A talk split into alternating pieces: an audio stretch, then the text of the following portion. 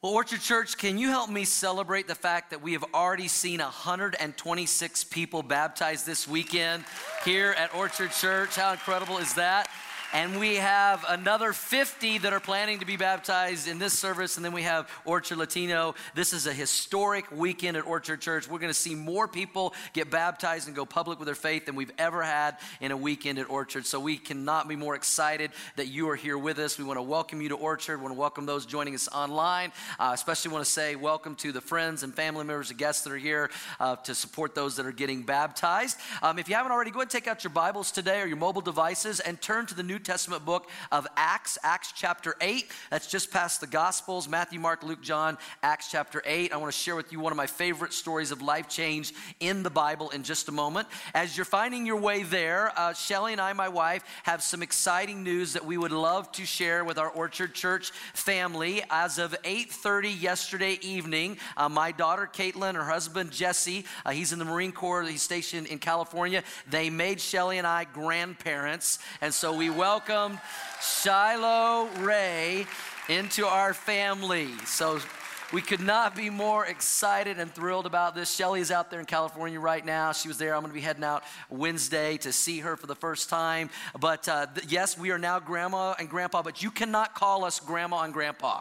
All right? We're going with Pops and Gigi. All right? Now, Shiloh can call us whatever she wants, but you guys, I'm not grandpa, I'm Pops. All right? I just want to set that straight right now. But we're, we're thrilled about that. I know some of you knew this was coming, some of you maybe didn't, but we appreciate uh, your prayers and encouragement and uh, just so excited excited about what God has, has done. Mom and baby are both doing really, really great. Hey, we're going to talk a little bit about baptism today as we prepare uh, for those that are going public with their faith. Let me ask you by a show of hands how many of you have seen quite a few baptisms in your life? Maybe you kind of grew up in church and you're pretty used to baptisms. You raise your hand? Okay, quite a few of us. Yeah, I, I grew up in church, been seeing baptism since I was a kid. How many of you, though, maybe you're kind of new to church, didn't grow up in church, and baptism is a newer thing uh, to you? Would you raise your hand? Don't be shy about that. Okay, got a few people like that. Um, you know, I always think about when we do baptisms, how weird it might be for that guest that comes into our service that maybe hasn't grown up in church, they're not from church, and they see us do this thing called baptism that we just get so used to. We do it about four times a year here at Orchard Church. But think about if you've never seen a baptism before and you don't really know what it's all about, how weird that must be to that person that is not used to this, that we get people up, you know, out of their seat, we bring a swimming pool into the auditorium, we put them in the pool, we dunk them under the water. Some of them we hold down a little longer, the ones that really need it, you know. And, and then we bring them up out of the water, and, and people are sopping wet. And it, it, that might seem like a, a, strange thing, you know. Why, why do we do that? I remember uh, when my daughter, Caitlin, the one that just gave birth, she's 21 now, but when she was about six years old, and I was pastoring my first church. She came to me after watching me baptized for the first time, and she was really upset with me. And she put her finger in my face. She said, Daddy, I saw what you did to those people, dunking them under the water. That was mean. She didn't get it, she didn't understand it. And so I first just want to ask the obvious question why? Why do we do baptism? Why do we do this four times a year? Why do we make such a big deal about that, this? And why is it such a celebration? And the simple answer why is this Jesus told us to. That's good enough, amen? Jesus told us to baptize. Um, in Matthew chapter 28, verse 19, we'll put it on the screen for you. These are Jesus' famous last words, some of the most important things he ever told us, his famous last words before he left the earth to go back to heaven to be seated at the right hand of his Father. Some refer to this verse as the Great Commission. It's not the Great Suggestion. Jesus commanded and told us to do this. And he said in Matthew 28, 19, these are the marching orders for the church. Therefore, go and what, church? Make disciples. We are a disciple making church. Make disciples of all nations, baptizing them in the name of the Father and the Son and the Holy Spirit. That's what Jesus told us to do. And so that's why we do it. A way we simplify this verse is our mission. Our mission here at Orchard Church is simply to help people find and follow Jesus. That's fulfilling the Great Commission of Matthew 28 19. Help people find Jesus in a moment of faith by saying yes to Jesus, but then beginning a lifelong journey of following Jesus. And we believe the first step after someone says yes to Jesus, to following Jesus, is to go public with their faith in baptism. This is such a big deal that Jesus wanted to make sure we get this right and we do this. That not only did Jesus end his ministry before he left by telling us to baptize, if you back up three years, Jesus started his earthly earthly ministry by getting baptized himself. Jesus came to a man named John the Baptist and he said, Hey, I want you to baptize me. And they went down into the Jordan River and Jesus got baptized. Now, Jesus didn't have to get baptized, but you know why he did it? To set an example for us to follow. This is what we do. He started his ministry with baptism, he ended his ministry talking about baptism. I think we can agree this is a pretty important thing. Amen, church? This is pretty special. God intends us to do this, Jesus intends us to do this. And most every church baptizes, but churches do it in a lot of different ways and for different reasons. There's a lot of different forms of baptism.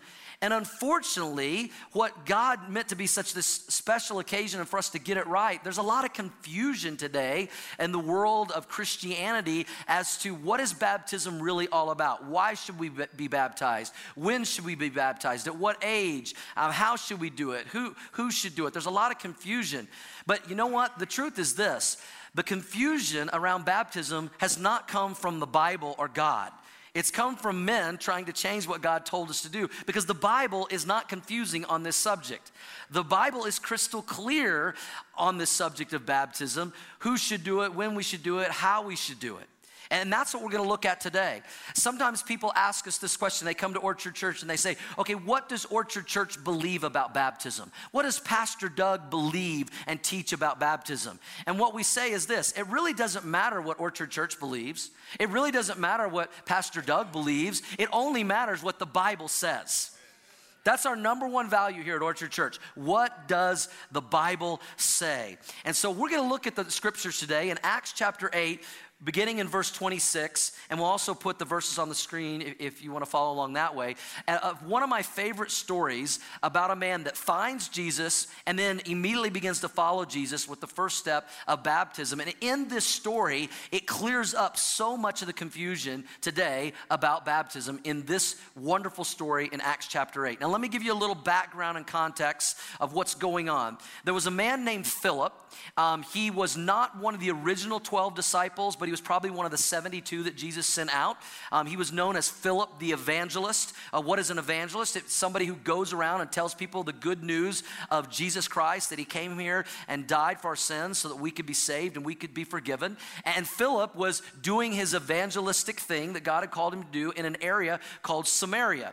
Now, Samaria was a region that was about 100 miles north of the capital city of Jerusalem. And one day, Philip is evangelizing, he's doing his thing, and all of a sudden, God sends an angel to interrupt his life, to tell him to go do something completely different. Have you ever had God interrupt your plans and your life? I have. But God had something special in store. So let's pick up the story as God interrupts Philip's life to help somebody find and follow Jesus in Acts chapter 28 or Acts chapter 8 verse 26. And it says this, "As for Philip, an angel of the Lord said to him, "Go south down the desert road that runs from Jerusalem to Gaza." Now, history tells us that this was an old deserted desert road. They had built a new road, a new highway. And so Philip probably was like, Why would you call me to go down there? I'm about helping people find and follow Jesus, and I'm an evangelist. Nobody's going to be traveling that road. They're all on the new road, but God's telling me to do this. I'm going to trust Him in faith, and I'm going to go down there. But God just totally interrupts this guy's plans. Now, if you're a planner, this angel is your worst nightmare. You know, i have got a plan, I'm working my plan, I'm doing my thing, and now God says go 100 miles south in the other direction and to a, a deserted desert road that I don't expect anybody to be on. How many of you guys um, are planners? So when you go on vacation, you plan out every detail of every day when you go on vacation. You're like me, you've got that sickness, right? You're pl- raise your hands, come on. How many are planners? You plan out everything, okay? How many of you you're like, nope, I'm on vacation every day. I just get up and decide what I'm going to do. I go with the flow. Yeah, okay. Well, I'm a planner, so here, here's what I do to make sure we have some spontaneity. Um, I plan one day everything we're going to do for the day, and the next day I plan that we're not going to do anything and we're just going to take. it. So that's how I feel better about my planning. I plan one day, the other day I plan we're just going to hang out at the pool and do whatever we want that day. And and so this guy, he's he's working his plan. He's evangelizing in Samaria, and God changes his plans. He sends him 100 miles south, and he tells him to go to this road. Now, what we see in the story is this angel doesn't tell him why he's going there. He doesn't tell him how long he's going to be there. He doesn't give him any details. He just has to trust God in faith. Watch how this plays out in the story. Verse 27. So Philip obeyed and he started out and he met the treasurer of Ethiopia on this road, a eunuch. Now, for those of you that don't know what a eunuch is, let me help you out a little bit. This was probably a guy that had the pillar but not the stones. Just gonna let you think about that for a moment. Okay, that's a eunuch. If you're still confused, if you'll go to our Got Questions corner after service, maybe they can help you out. They're gonna kill me from sending you out there, or Google it later. But he, this was an important guy. Um, he was the treasurer in Ethiopia to the queen. It says he was of great authority under the Candake, the queen of Ethiopia. So he's in his carriage with his entourage on this deserted desert road. The eunuch had gone to Jerusalem to worship, and he was now returning. So he's the minister of finance for the queen of Ethiopia, and he is a long, long way from home. Ethiopia at this time was about as far away from Jerusalem as you could possibly get. It was like the edge of the world and the edge of the earth. It was 2,000 miles away. So, why did this Ethiopian eunuch travel 2,000 miles to Jerusalem? He was trying to worship, but as we're going to see in the story, he wasn't sure what or who he was worshiping.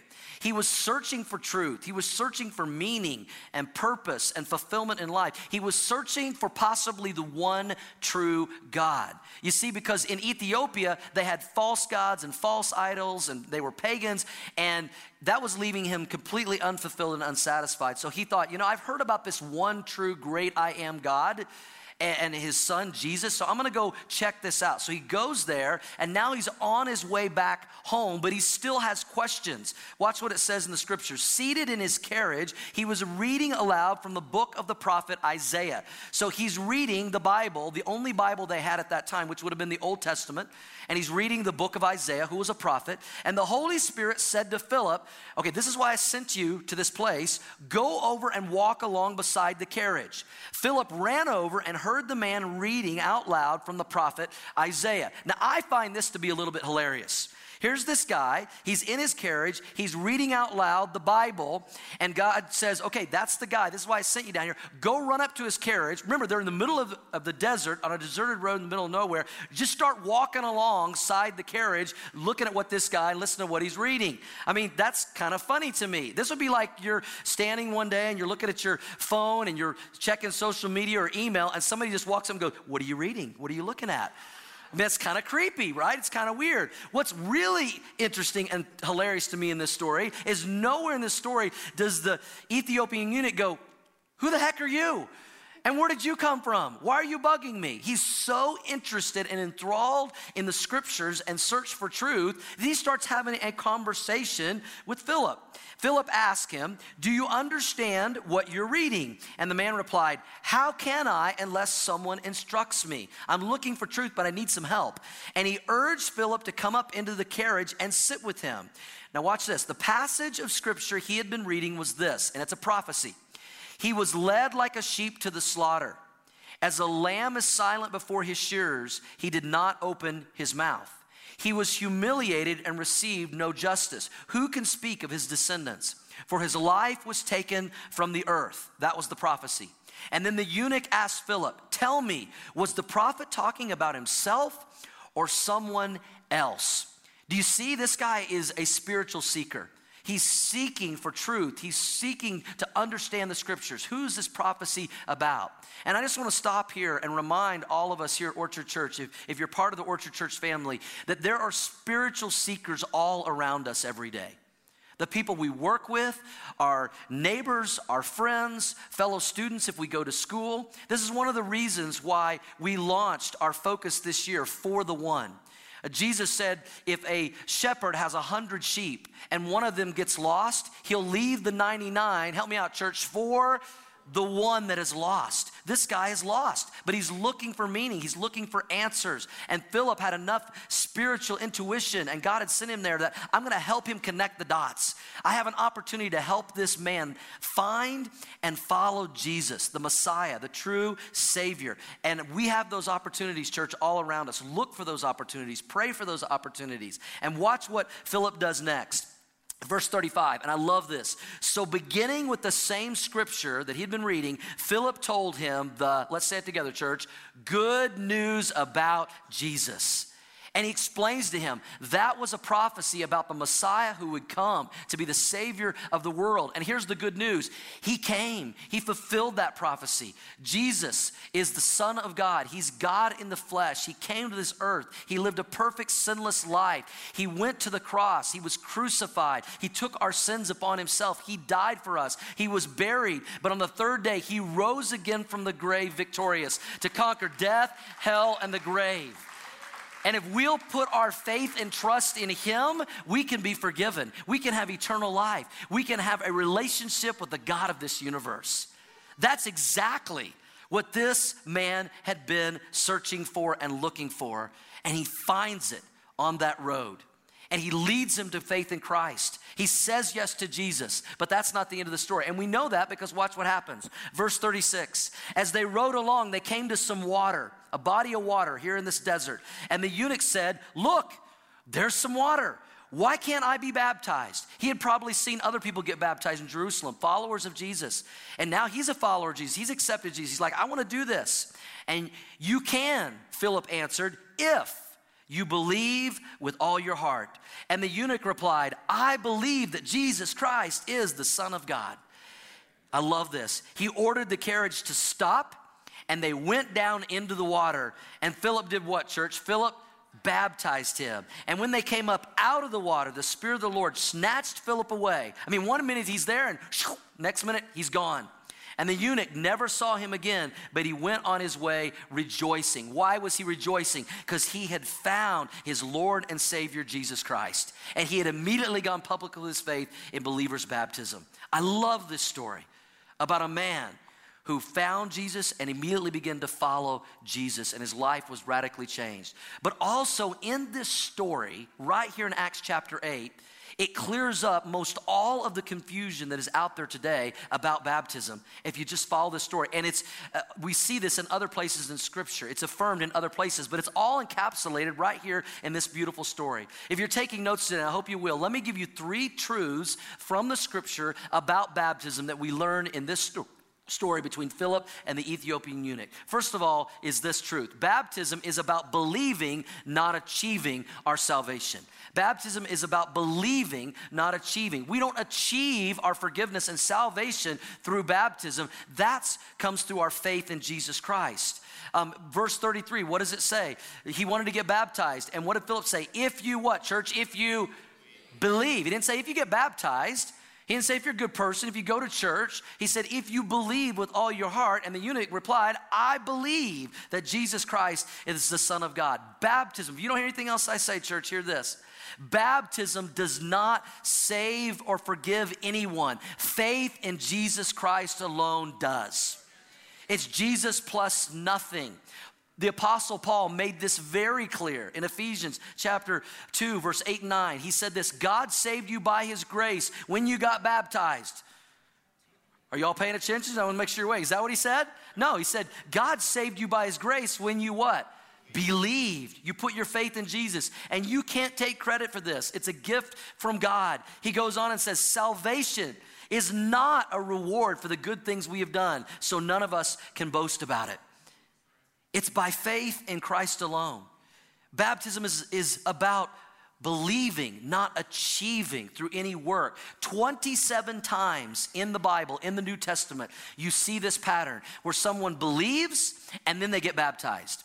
It says the whole house believed and then they got baptized. The jailer believed and he got baptized. The Ethiopian eunuch, he believed and then he got bab- baptized. Never do you see somebody get baptized and then they believe. It's belief, then baptism.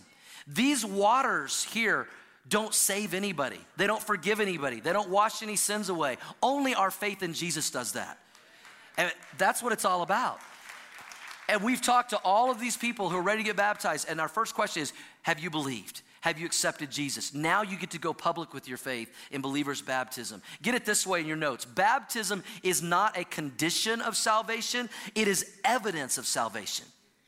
Baptism is not a condition of salvation, it is an outward display, it's evidence of our salvation. It's an outward display of our inward faith. L- let me illustrate it this way it's, I, I like to call baptism the wedding ring of the Christian life. It's the symbol, it's the wedding ring of the Christian life. Do I have to wear my wedding ring in order to be married to my wife, Shelly? No. Do I have to wear my wedding ring if I want my wife, Shelly, to be happy? You better believe it. Absolutely. Yes. okay?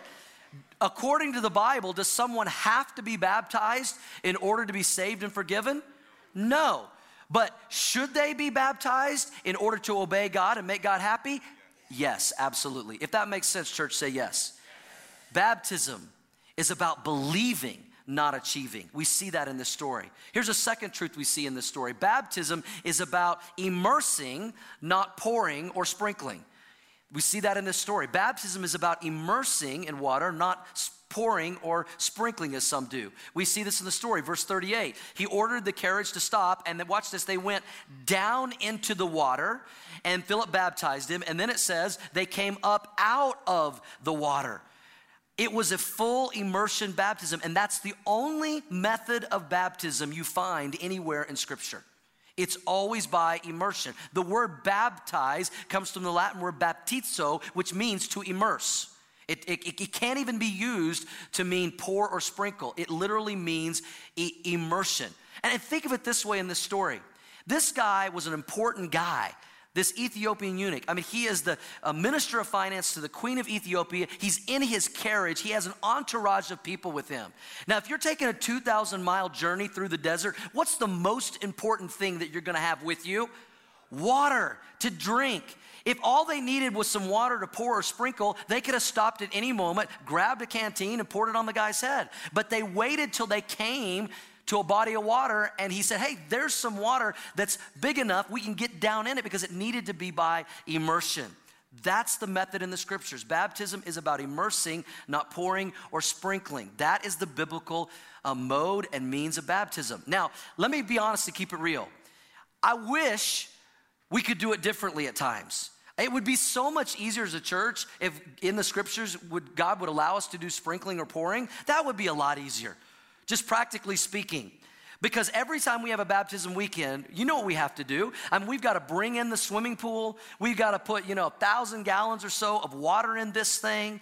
Um, we've got to pray to God every time we baptize that this thing never burst. Or all of you guys right here, it would be a baptism you would never forget.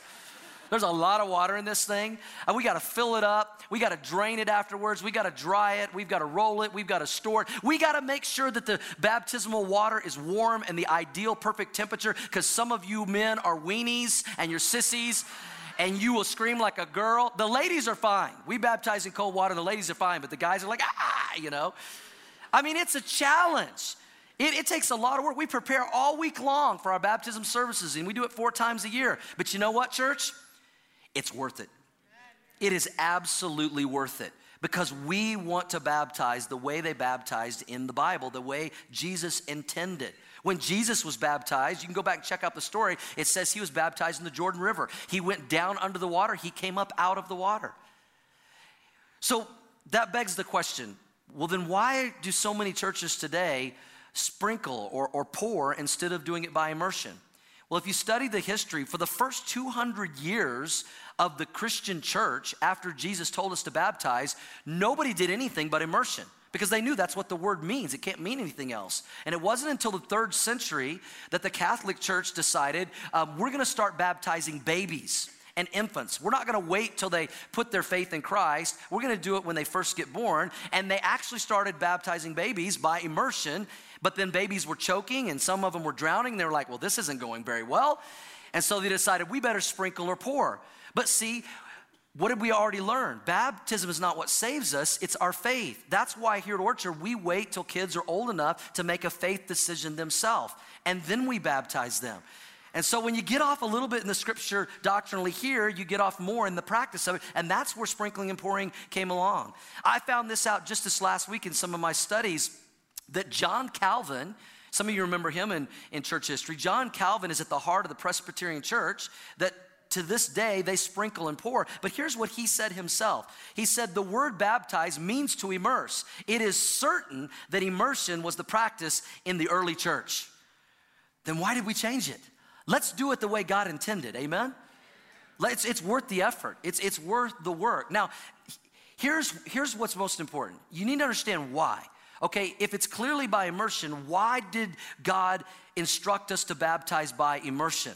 Because remember, it's a symbol of our faith, it's a picture of our faith. And when you understand this, it all makes sense. Here's the picture. You know what baptism is picturing?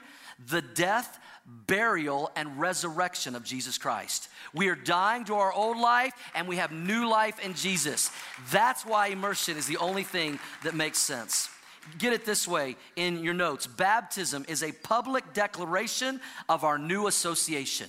We're associating with the death, burial, and resurrection of Jesus Christ, that which saved us, that which gave us eternal life. In the act of baptism, it's the perfect picture and symbol. Does that help you, church? Say yes. That's why we do it this way. And that's why God intended it to be this way. So, what do we learn from this story? Baptism is about believing, not achieving. Baptism is about immersing, not pouring. And then the third thing baptism is about obeying, not delaying. It's about obeying, not delaying.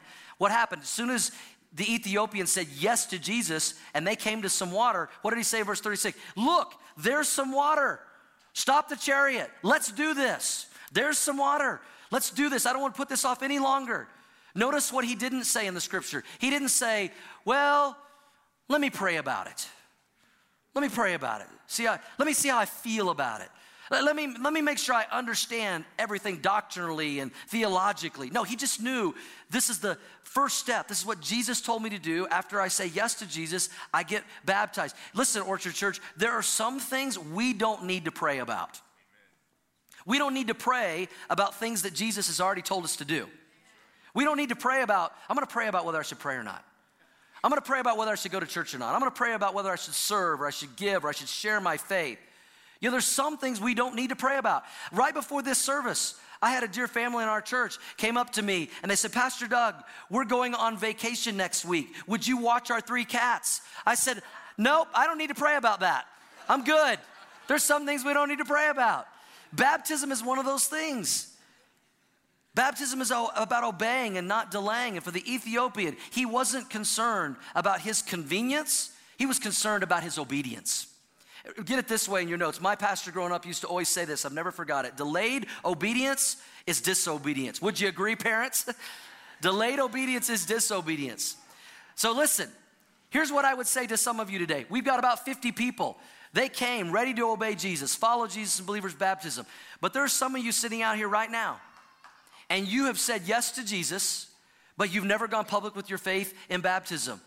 Here's what I would say to you there's some water is right here. You can do this. You can do it right now. Maybe you were baptized as a baby, as an infant. That's, that's fine. That was something your parents did that was special for them. It was meaningful for them. It was about their faith. You could do it today so it can be meaningful to you and it be about your faith. And, and if you've never done that, you, you got, there's some water.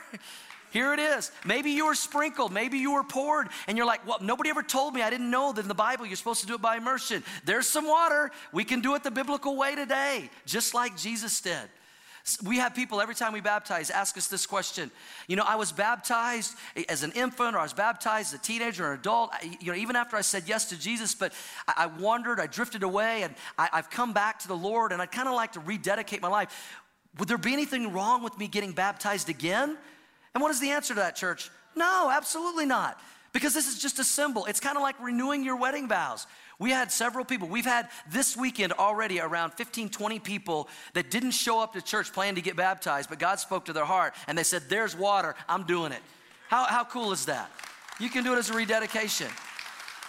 And, and I know what some of you may be thinking, well, I would do it. I know I need to do it. God's speaking to me to do it. And we're not trying to talk you into it or coerce, but if God is speaking to your heart, the time to obey is now. And some of you, listen, you know what? The only thing that is standing between you and obeying God is you.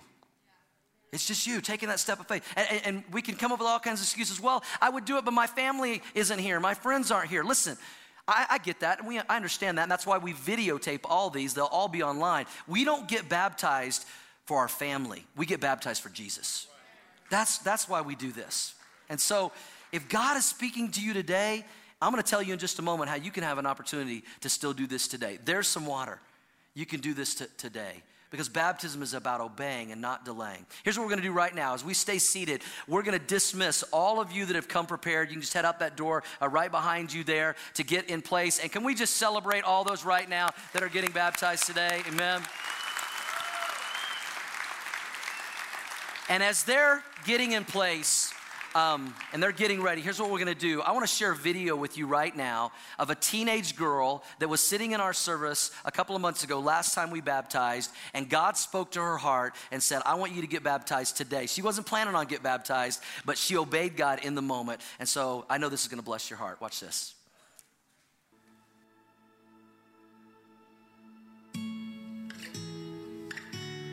When I was younger, my parents started going to church, and I went to kids' church, and I went all through from the young ones to the old ones to fuel now. I went to church, I pretended to be a Christian, and I feel like I really lost sight of him. Like, I would pretend to be good, but really, I was masking who I really was in that time when I found him a second time, I was really hesitant to get baptized again because, like, what if I fall into the dark pit again? And what if I mess up again? I don't want to just keep getting baptized over and over again. Before, I just wanted to get baptized because, like, I thought every other Christian is getting baptized. Why don't I as well? I don't know if I really quite understood it.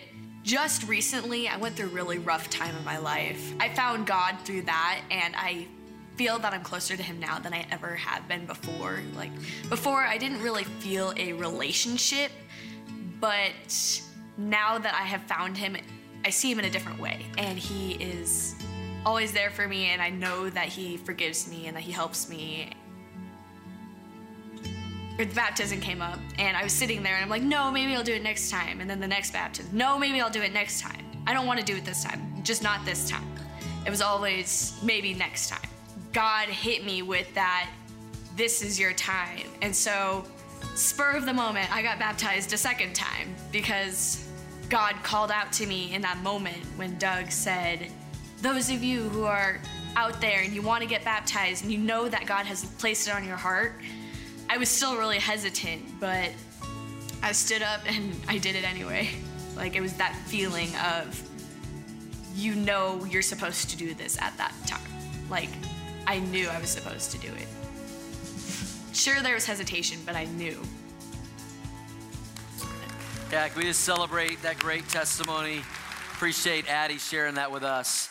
Would you join me in an attitude of prayer right now with heads bowed and eyes closed as we prepare for baptism, those that are going public with their faith? And if you haven't heard anything else that I've said, I want you to, to, to hear this right now because this is going to apply to some of you in a very meaningful personal way. If you're here today and you've never said yes to Jesus, you've never put your faith and trust in Him, you've never believed in Him, it's not about getting baptized today.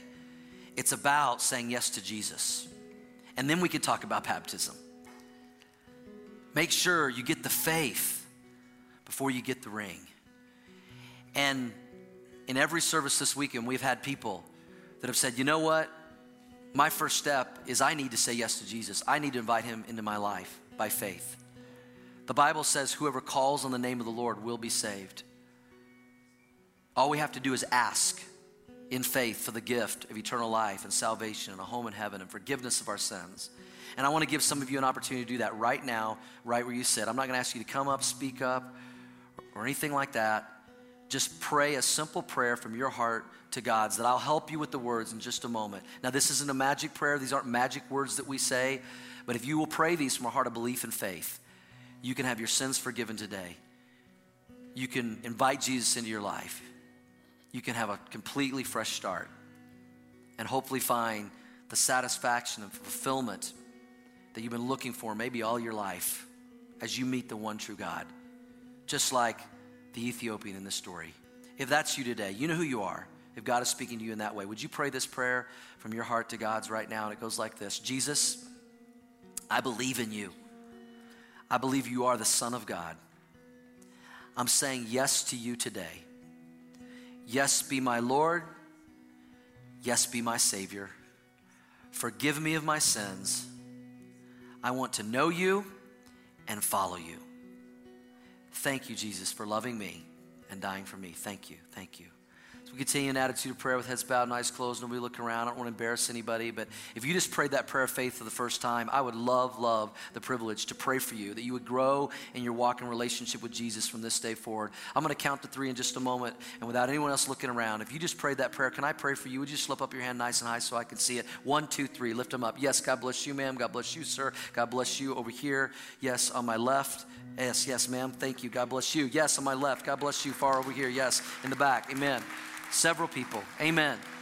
Church family, can we just pray and welcome these new believers into the family of God? And let's pray for those that are going public with their faith and baptism. Father, we just celebrate this weekend here at Orchard Church the incredible life change that is being represented, the incredible life change that is taking place in our midst as people are finding you and now beginning to follow you and saying yes to you and inviting you into their life. Lord, we pray that they would grow in their walk and relationship with you, that they would grow to love you as much as you have first loved them.